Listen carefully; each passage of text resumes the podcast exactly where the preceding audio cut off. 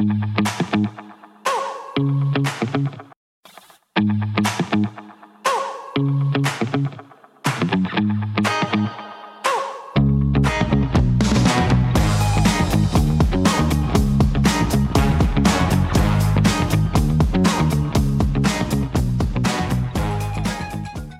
I am Tony Silvera. I welcome you to my evening devotional. On tonight's episode, I would like to talk about Uzzah and uh, some miracles um, we mention from the Bible are uh, what I'll call good miracles. There's a good outcome. Uh, some they're supernatural uh, occurrences with a bad outcome. This is one of them, and it's the story of Uzzah and the Ark of the Covenant. And um, this story is uh, found in the Second uh, Samuel 6 1 to 7 and First Chronicles 13 9 to 12.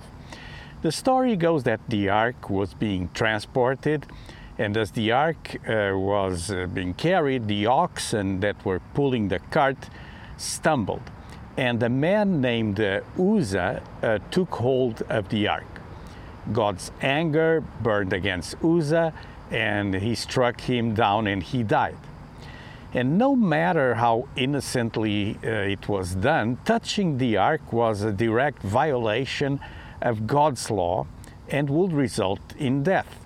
God gave specific instructions regarding the transport of the ark in Numbers 4:15. It says, "And when Aaron and his sons have finished covering the sanctuary, and all the furnishings of the sanctuary as the camp sets out. After that, the sons of Kohath shall come to carry these, but they must not touch the holy things lest they die. These are the things of the tent. And so there was an instruction for the sons of Kohath, the Kohathites, to took the ark. But David took men to collect um, the, the ark, and uh, rather than having the Levites carrying it, he placed it upon a cart, and um, uh, instead of being carried upon man's shoulder by Levites, uh, the, the ark was carried in this way. Now, we know that um, uh, this man Uzzah uh, had access to the, to the ark as the ark stayed in his family's uh, property and so he got familiar uh, with, with the ark being there. And uh, uh, I like to tell you that familiarity with the things of God is not always good. The ark stayed for that period of time at Abinadab's house. Uh, Uzzah and Ahio were the sons of Abinadab and may have become accustomed to the presence of the ark. So, being around the ark in his house, Uzzah may likely forget the holiness that it represented. And God's severity was in reaction to the flippancy in which David chose to transport the ark. The question is why would God kill someone who apparently was just trying to, to help? Well, Uzzah knew better than to move the ark in a cart. The Israelites knew it was supposed to be carried in poles by Levites, and there were uh, specific instructions given in Scripture, and Uzzah ignored them. And unfortunately, this cost him his life. Um, as we talk of this story, let me mention reverence for God. Uh, in today's uh, times, lack of reverence enfeebles Christians in worship and practice. In the Old Testament, God taught the Israelites how to properly show reverence by giving them hundreds of laws related to purity, holiness, and worship. In the New Testament, Christianity, uh, reverence for God is demonstrating by our willingness to voluntarily self die to obey God and His commands.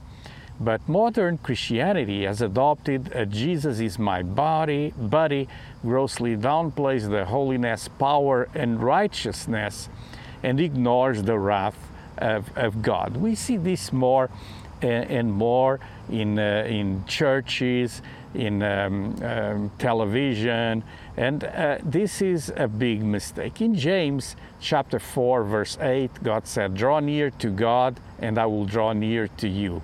Cleanse your hands, you sinners, and purify your hearts, you double minded. So once we truly know who God is, we reverence Him in uh, our hearts. Uh, even the, the thief at the cross, after realize who Jesus was, rebuked the other criminal thief for his irreverence. He said, Don't you fear God?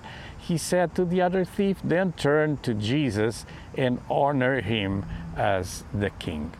Uh, so uh, the story of Uzzah has to do a lot with uh, reverence, reverence for God, reverence for the things of God.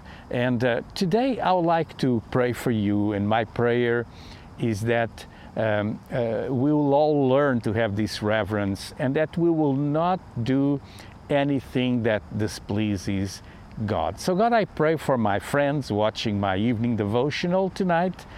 I pray, God, you know exactly uh, what's going on in our hearts. If there is any lack of reverence, forgive us, Lord, and show us uh, how to honor you and how to approach you in the right way, in the proper way.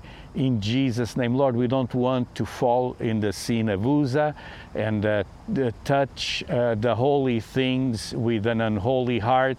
So purify our hearts, and as we draw near to you, teach us, I pray, in Jesus' name. Amen. I hope you've enjoyed this uh, devotional tonight.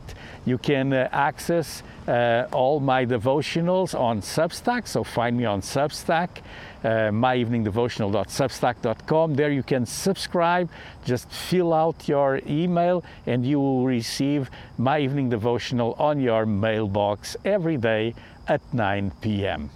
Uh, I'll, I'll hope I'll see you tomorrow. God bless you and have a pleasant evening. Thank you.